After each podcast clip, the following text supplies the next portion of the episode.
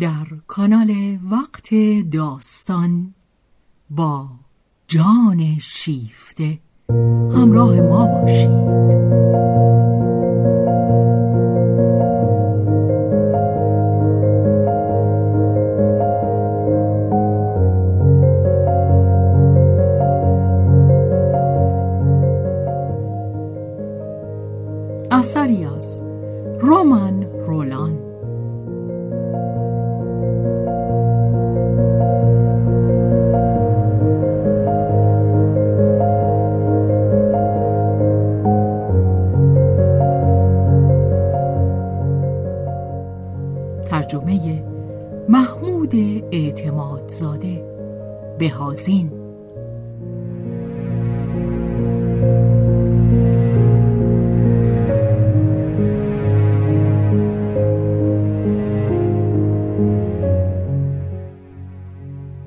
روایت شهرزاد فتوحی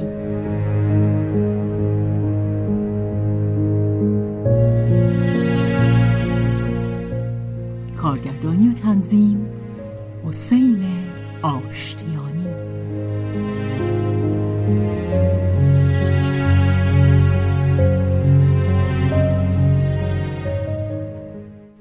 جلد اول تابستان.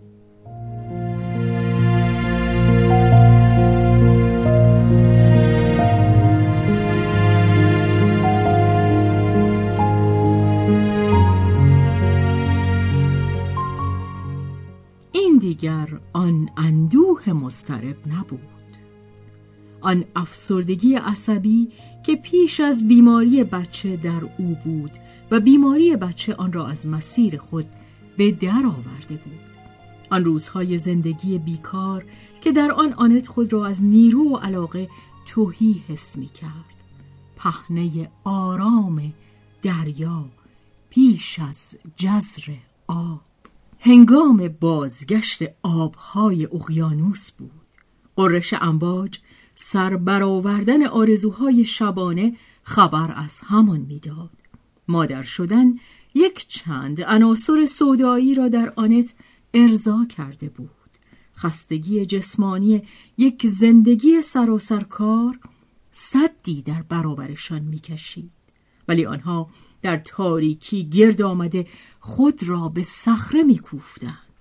روح که در بالندگی خود مار پیچوار در طول دایره های زندگی بالا می رود به حالتی باز آمده بود نزدیک به دانچه چهار یا پنج سال پیش در فاصله تابستان سوزان مهمانخانه گریسون و بهار عشق روژ بریسو از آن گذشته بود. حالتی نزدیک اما نه همان. آدمی چرخ زنان بر فراز گذشتهش باز می آید اما نه درست به همان جا. هستی آنت پخته تر شده بود. آشوب کنونیش دیگر آن ساده دلی کور دخترانه را نداشت. اینک او زن بود. کامهایش حاد و روشن بود. می‌دانست به کجا میکشندش و اگر او نمی‌خواست این را بداند درست از آن رو بود که می‌دانست. ارادهش کمتر از امیال تنش پخته نشده بود. همه چیز غنیتر گشته بود و همه چیز لحنی سودایی به خود گرفته بود. از این رو دوباره ظاهر شدن این دیوهای آشنا و ترسناک. همچون رگبار نیمروز بود که فرا می رسید. خاموشی سنگین خاموشی آبستن هیاهویی که در پیش بود. و این خود به دنبال شادی بی تشویش و غمهای بی تشویش بامداد جوان می آمد. تا آن زمان سایه ها بر چهره آنت می لغزید. بی آنکه درنگ کند. اکنون آنت در کشش عصبی بود. وقتی که در میان جمع مراقب خود نبود یا آنکه حضور بچه مشغولش نمی داشت چینی میان ابروان افتاده خاموش دم نمی‌زد. اگر خود متوجه می‌شد بی صدا از آنجا می‌رفت. هرگاه کسی به صرافت او میافتاد او را در اتاق خود میافت که سرگرم مرتب کردن آنجاست. تخت خواب خود را مرتب می کند توشک را زیر و رو می کند بر مبلها و کاشی های کف اتاق پارچه می کشد و بیش از آنچه لازم است تلاش و حرکت نشان می دهد و با این همه موفق نمی شود زمزمه روح خود را به خاموشی وادارد. در وسط یک حرکت همچنان که بالای صندلی ایستاده پارچه‌ای به دست داشت یا روی لبه پنجره خم شده بود از کار باز می ایستاد. آنگاه همه چیز را از یاد می برد و نه تنها گذشته بلکه حال را زنده ها و مرده ها و حتی فرزند خود را. بی آنکه ببیند می‌دید. بی آنکه بشنود میشنید. بی آنکه بیاندیشد میاندیشید. شعله‌ای که در فضای برهنه میسوزد. بادبانی باد در افتاده در پهنه دریا آنت آن نفس بلند را که در اندامهای او میگذشت حس می کرد و کشتی با همه دکلهایش به لرزه می افتاد. پس از آن چهره چیزهایی که در پیرامون او بود از بیکرانگی سر بر می آورد. از حیات خانه‌ای که آنت رو بدان خم شده بود صداهای آشنا می آمد. صدای بچه را با لحن خوشنودیش باز می شناخت. ولی رویا در او قطع نمی شد. مسیر دیگری در پیش می گرفت. اینک آواز پرندهی در یک بعد از ظهر تابستان آه ای قلب آفتابی چه مایه عشق هنوز داری که ببخشی؟ دنیا را به هر دو دست گرفتن. قنیمتی بس سنگین.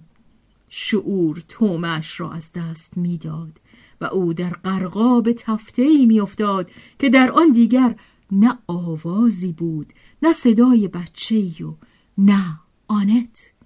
هیچ چیز جز ارتعاش پرتوان آفتاب آنت همچنان که با آرنج به لبه پنجره تکیه داده بود بیدار می‌شد ولی شب رویاهای وسواسی که از هنگام ولادت مارک رو نهان کرده بود بار دیگر خانه هستی را تصرف می کرد. آنها در گروه های سه چارتایی بی وقفه به دنبال یکدیگر می آمدند. آنت طبقه به طبقه از یکی به سوی دیگری می غلطید.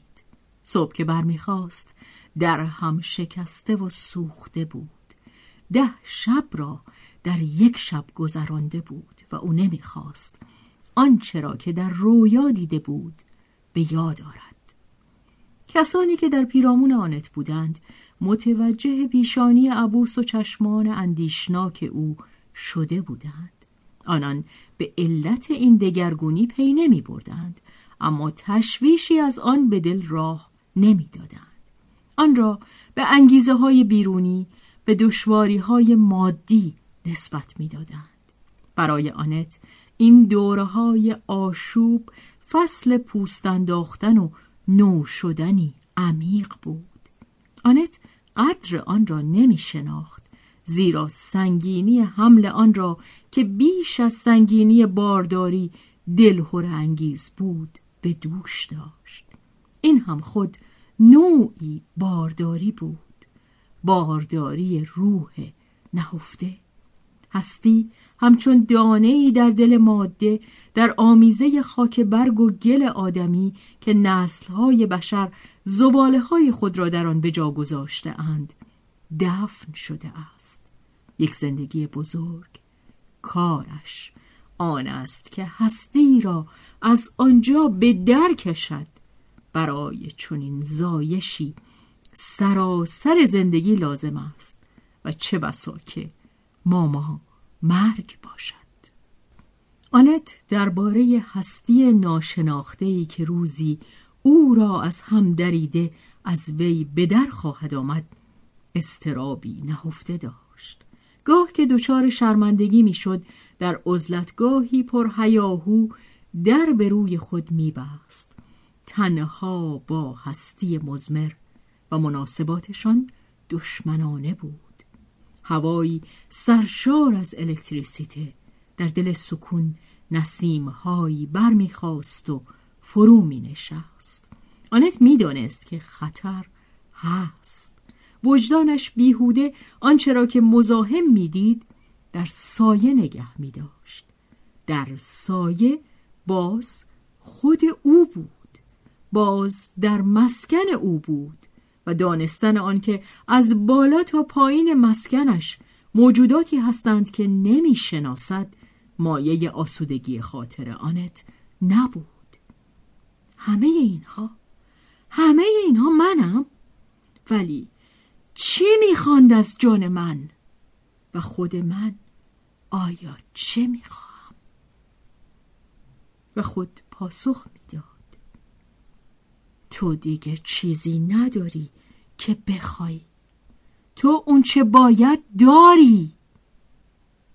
با اراده استوار گشته همه شدت عشق خود را متوجه بچه می کرد. این بازگشت سودای مادرانه نتیجه چندان خوبی نداشت. سودای غیرعادی مفرت بیمارگونه از آن رو که ناشی از یک تلاش محال بود تا قرایزی بس متفاوت را که آماده گول خوردن نبودند به سوی مسیری که از آن ایشان نبود براند و جز به سرخوردگی نمی توانست بیانجامد و بچه را از مادر دور می کرد مارک در برابر این دستاندازی انحصاری سرکشی می کرد نارضامندی خود را از مادرش پنهان نمی کرد آنت را مایه دردسر می یافت و این نکته را بچه در گفتگوهای خشمالودی که با خود داشت و خوشبختانه آنت نمیشنید می‌گفت. اما یک روز قافل گیرانه به گوش سیلوی رسید و او در حالی که قاه قاه میخندید با بچه تندی کرد. مارک در کنج در با دیوار گفتگو می‌کرد و در حالی که حرکات کوچک و قاطعی به دست می‌داد می‌گفت حوصلم سر رفته از دست این زن.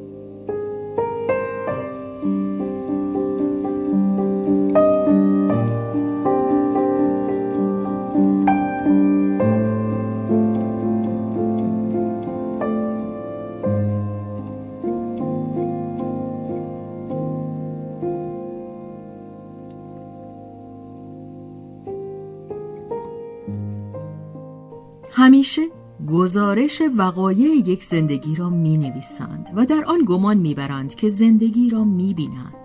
این جز پوششی نیست. زندگی در درون است. وقایع تا آنجا بر زندگی اثر می‌گذارند که زندگی خود انتخابشان کرده و این وسوسه در من است که بگویم خود به وجودشان آورده باشد و در بسیاری از موارد این عین حقیقت بیست واقعه هر ماه در دسترس ما میگذرد. برای ما اهمیتی ندارد زیرا کاری با آن نداریم. ولی همین که یکیشان به ما اصابت کند می‌توان شرط بست که خود ما راه را تا نیمه بر آن کوتاه کرده ایم. به پیشواز آن می‌رفته ایم. و اگر این برخورد فنری را در ما به حرکت درآورد از آن روست که فنر فشرده شده منتظر این برخورد بود نزدیک پایان سال 1904 فشار روحی آنت فرو نشست و دگرگونی هایی که در او صورت گرفت به ظاهر مقارن پاره تغییرات بود که در همان اسنا در پیرامون او روی می‌داد. سیلوی در پی شوهر کردن بود. 26 سال داشت و به اندازه کافی شادی های آزادی را چشیده بود. عقیده داشت که دیگر آن دم فرا رسیده است که شادی های زندگی خانوادگی را بچشد. در انتخاب شوهر شتاب نمیورزید. قماشی که همخوابه آزاد را از آن بریده اند نیاز به دوام ندارد. کافی است که پسند افتد و به دل بنشیند. ولی یک شوهر خوب باید از ماهوت پردوام باشد. بیشک سیلوی می‌خواست که شوهرش مورد پسند هم باشد. ولی پسند داریم و پسند. برای انتخاب شوهر نباید دست باچه بود. سیلوی از عقل مشورت می‌خواست و حتی خیر و صلاح کسبش را از نظر دور نمی داشت. کاروبارش خوب رو به راه بود.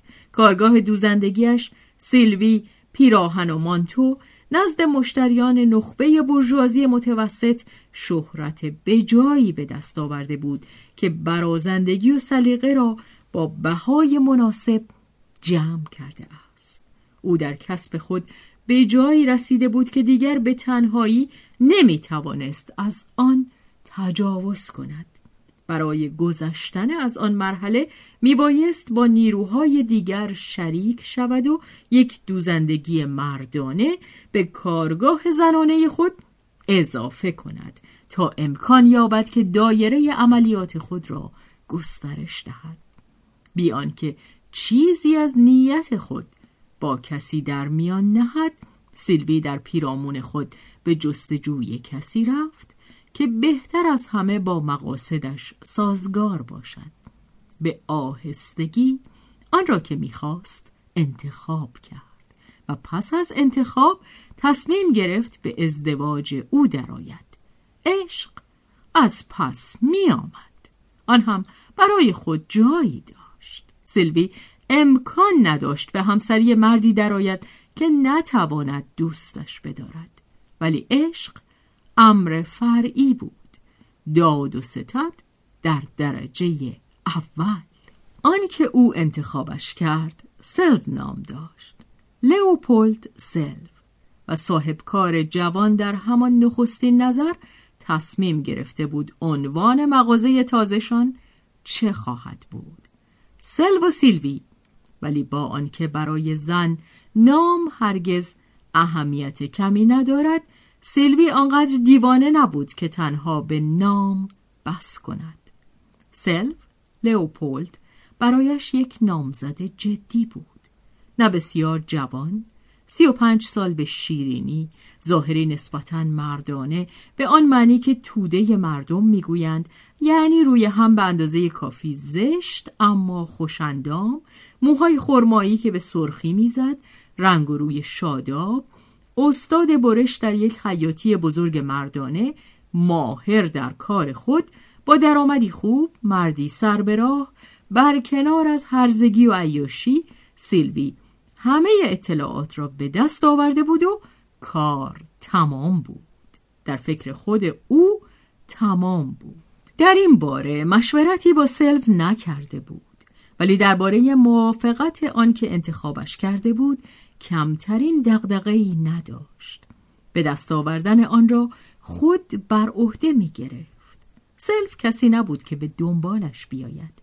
پایبند آسایش خود و عادات خود بود. مردی مهربان دور از جاه طلبی و به اندازه کافی خودخواه مصمم به آنکه عذب بماند. و در فکر آن هم نه که مقام درجه دوم ولی پردرآمد و بیمسئولیت خود را نزد صاحبکاری که می‌دانست ارزش او چیست. ترک گوید. سیلوی نقشه ها و آسایش او را به آسانی برهم زد. در یک نمایشگاه پاییزه به او برخورد. کاری کرد که با او برخورد کند و آنها هر دو به دنجا آمده بودند تا مدهایی را که میبایست به کمکشان رواج یابد بررسی کنند. سیلوی را چند مرد در میان گرفته بودند و سیلوی بی آنکه توجهی به سلف داشته باشد در آغاز لبخندها و پاسخهای بامزه خود را نثار سه چهار جوان می کرد که سخت اظهار دلباختگی می کردند. پس از آن وقتی که سلف به ارج و بهای این لطف و این خوش سخنی که متوجه خودش نبود پی برد ناگهان دریافت که مراهم سیلوی رو به او دارد و خطابش جز به او به کسی نیست. دیگران هیچ به حساب نمی آمدند. این دگرگونی ناگهانی به ویژه از آن رو بیشتر به دلش نشست که آن را به شایستگی شخص خود نسبت داد و دیگر به دام افتاد. خدا حافظ تصمیم هایی که داشت چندی پس از آن سیلوی از آنت خواهش کرد که شب پس از شام که دیگر کسی در کارگاه نیست نزد او باشد گفت برای این از تو خواستم بیایی که منتظر کسی هستم آنت تعجب کرد چه احتیاجی به من داری؟ مگه نمی‌تونی تنها از اون پذیرایی کنی؟ به نظرم اینجور آبرومندانه تره. این حوث آبرومندی هم چه دیر به سراغت اومد. دیر بیاد بهتر از اونه که هرگز نیاد. چرند میگی. برو دیگرانو خر کن. همین کارو می‌کنم. دیگران رو می‌خوای خر کنی. خب این دیگری کیه؟ همین. سلف. لئوپولد زنگ زد. چون دید که سیلوی تنها نیست به نظر آمد که دلگیر شده است. ولی مانند هر مرد با ادب سر و روی خندان به خود گرفت. برایش آسان نبود که تنها در حضور دو زن جوان و به اندازه کافی هوسانگیز که با هم دست به یکی کرده اند تصویر پسندیده ای از خود نشان دهد. حس می کرد که دو جفت چشم در کمینش نشستند. پس از چند خوش آمدگویی کم و بیش ناشیانه که به مقتضای ادب آنت هم سهمی از آن یافت سلو از کاروبار و از پیشه و از زندگی پرمشغله خود سخن گفت. آنت از سر شفقت با ظاهری علاقمند پرسش های از او می کرد. سلو اعتماد بیشتری یافت و دشواری های شغل خود ناکامی ها و موفقیت های خود را حکایت کرد و در این میان از هیچ فرصتی چشم نمی پوشید که خود را به جلوه بگذارد. ساده، صمیمی و از خود راضی به نظر می رسید دست خود را در بازی رو می کرد سیلوی محتاطتر از او بود. پیش از آنکه بازی کند به دست حریف نگاه می کرد آنت که به زودی به عقب صحنه رانده شده بود و بازی آن دو را تماشا می کرد از درنگی خواهرش کمتر در شگفت بود تا از انتخاب ناچیزش. سیلوی بی هیچ زحمت می توانست شوهر برازنده تری پیدا کند. اما سیلوی چون این چیزی نمی‌خواست. از مردانی که بیش از حد زیبا و بیش از حد درخشان بودند برحذر بود. نیازی هم به گفتن نیست که نمی توانست مردی زشت یا احمق را بگیرد. چیزی در حد وسط. او می‌خواست برای خود دستیاری سنجیده و دوراندیش انتخاب کند نه کسی که بر او فرمان براند.